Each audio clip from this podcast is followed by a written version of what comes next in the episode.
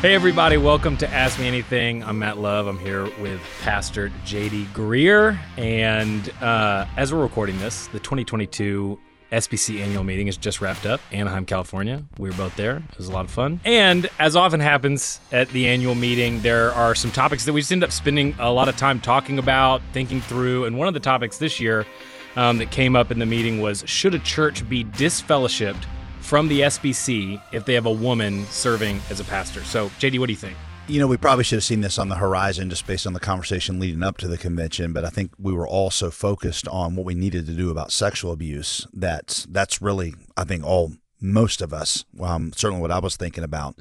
Um, if that was what we were talking about going into the convention, um, having made some good decisions that we need to build off of um, related to sexual abuse, um, one of the things that you could tell was is like a it's almost like when the the movie ends and you know the Marvel editors want to introduce a new they, they kind of bring in the la- at the last scene you're like oh that's going to be something. Uh, I I think this question of specifically it was Saddleback Church because of their choice to ordain a, a woman plus they've just hired um, their new lead pastor um, he and his wife often present themselves like a pastoral team. I don't know if they use the term co-pastors, but it's certainly beyond what most Southern Baptists are. So that was the question of of is that something that is um, makes a church eligible eligible for disfellowship? Uh, it is you know not in line with the Baptist faith and message, and, and this is probably a good place to start. Is that the Southern Baptist Convention um, is is is convictionally complementarian, and I would say unwaveringly so. Uh, complementarian meaning that there are are men and women created equally, but in the home and in the church, there are different roles that they are assigned to play. And in the church, God has restricted the office of elder, pastor, bishop. Um, in in the New Testament, most Baptists believe those are one office. Um, elder, pastor, or bishop goes under one word. That is restricted for um, a man. The most clear explanation of that is 1 Timothy 2 and 3, where Paul just explains what it means to teach with authority and have authority in the church. That um, that's got to be um, that's the office of elder, and it's a man. Um, so so so the SBC is decidedly complementarian. So that would make you say, well, if there's any you know body that has someone on their staff named called they call a pastor and is not a man, well, then they shouldn't be in the Southern Baptist Convention. And you certainly don't understand where that comes from, but a couple of things here that we have to consider. First is the nature of the Baptist faith and message, and our agreement on that is it, there's a difference in what they call being cooperational and confessional. When, when you are strictly confessional, it means that unless I agree with pretty much every jot and tittle of this document, um, I have to, you know, say I, I, I cannot submit to this document. Um, I, you know, this is I, I, I disagree with something slightly different here, and um, so I, I can't be included under this umbrella. Um, the SBC has always been set up so that it's cooperational, um, which means that uh, that you voluntarily choose, and you are choosing to align yourself with a convention that has set this is their confessional statement. So you would assume that there is enough um, symmetry and what we call like faith and practice that I feel comfortable here. But I am not, you know, in doing so, a church is not necessarily saying that I equate this with like this is everything that we believe. Um, yeah, Adam Greenway, the president of Southwestern, um, he wrote, a, I think, a pretty helpful article on this, and he explained the difference in cooperational and confessional. And he would say, he said this, and I quote: "Many Southern Baptists would be surprised to learn that a local church is not required to affirm explicitly the BF&M statement to be deemed a cooperating church." Article 3 of the SBC Constitution defines what it means to be a cooperating church. All it says is the church must have a faith and practice which closely identifies with the convention's adapted statement of faith. The linchpin of cooperation in the SBC are those three words, he says, closely identifies with. So the question, Matt, is is someone who has a woman on staff that they call pastor, is that far enough outside the pale that it, it, it goes beyond those three words closely identifies with. Um, you know, one of the challenges with these things is how is how quickly our use of terms shift and how quickly the, the, the, the questions shift.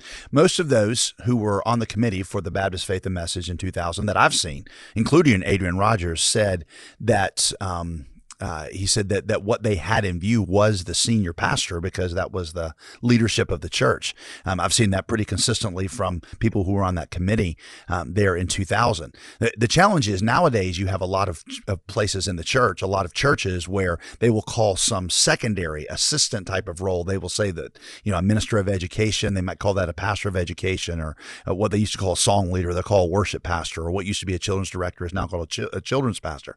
And there are some who say um, that the that pastor um, is more a reference to a gift than it is to an office.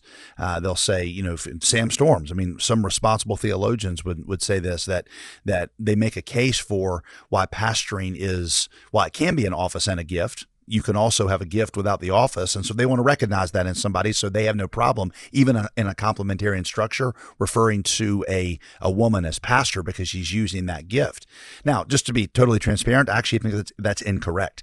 I, I think that there really, it really is the office and the gift are one. I think that certainly there are women who have pastoring and shepherding type of gifts, but we don't ever call them pastor because we think that implies an office. So I would say that's an error. But the question is, is that a disfellowshipable error? Is that something that, yeah, that so makes you, because you get this word wrong, because you, you don't understand the context of the difference in the gift and the office, um, that even if you have a, a, a, an avowedly and demonstrably complementarian structure, where elders and the senior leadership of the church and the senior pastor is a man and can only be a man, that because you get this wrong, then you have no place in the Southern Baptist Convention.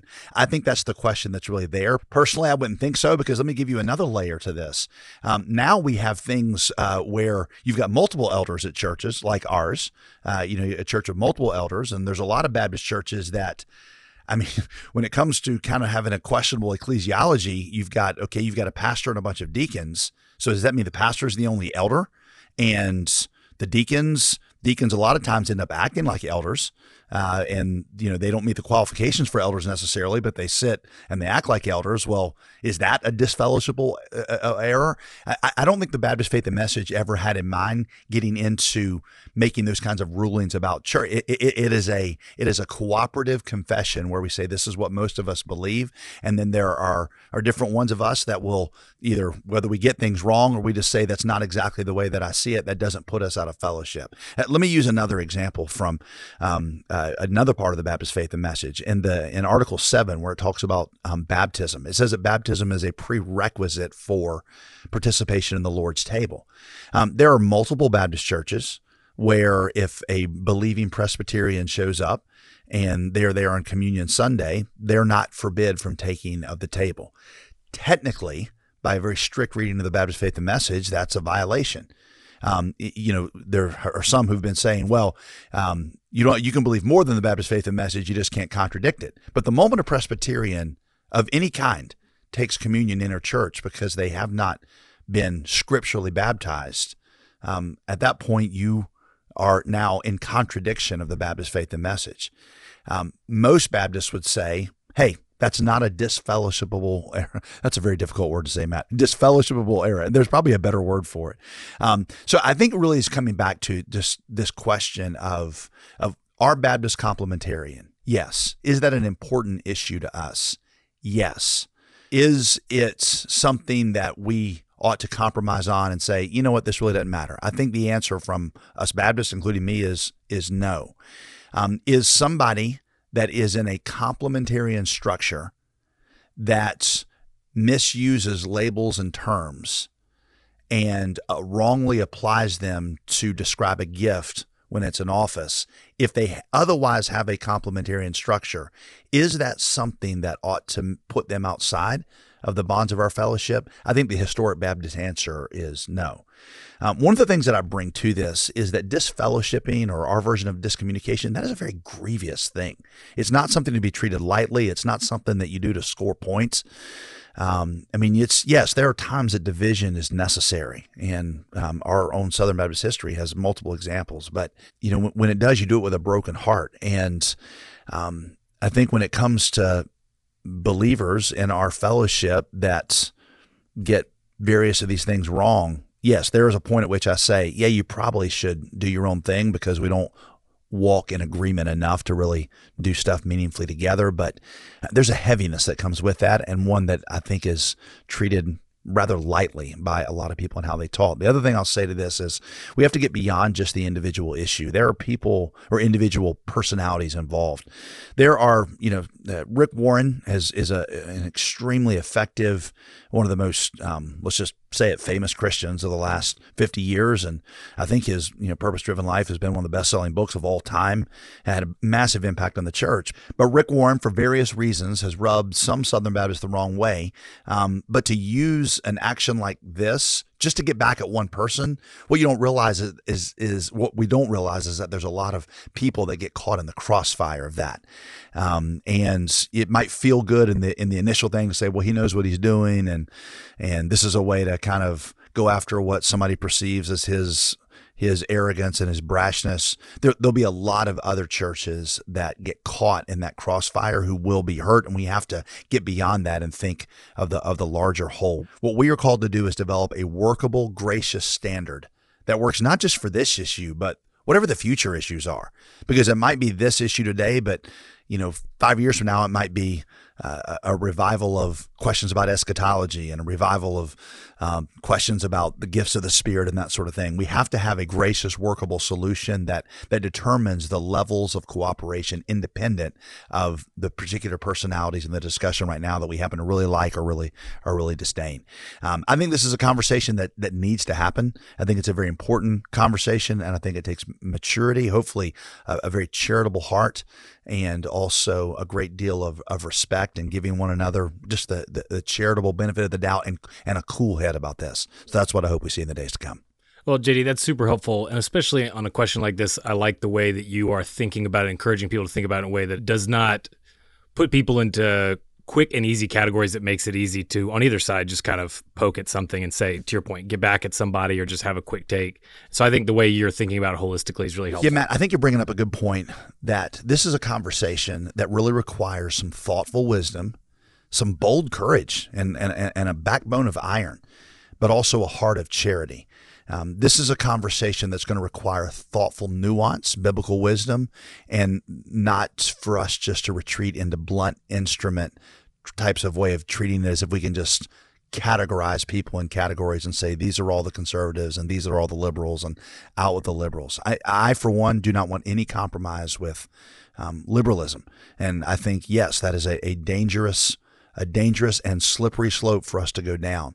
But I also know that charity, biblical charity, and, and, thinking about this means at least understanding what issues are at work and what makes for good cooperation. There are certain things we can say that that honestly are easy and but probably a little lazy that can certainly get our, our troops riled up and kind of you know yeah let's let's let's it, it's a type of grandstanding that I don't think is helpful right now. I think what um, what's really helpful is to think, like I said, with biblical wisdom, with a backbone of iron, but with charity and, and, and nuance in a way that will lead our actions in this to not just be a blessing to Southern Baptists now, but as a guide for future Southern Baptists um, to come. It's good. Uh, give JD all of your nuanced thoughts in his Twitter comments, and uh, we'll see you next time on Ask Me Anything.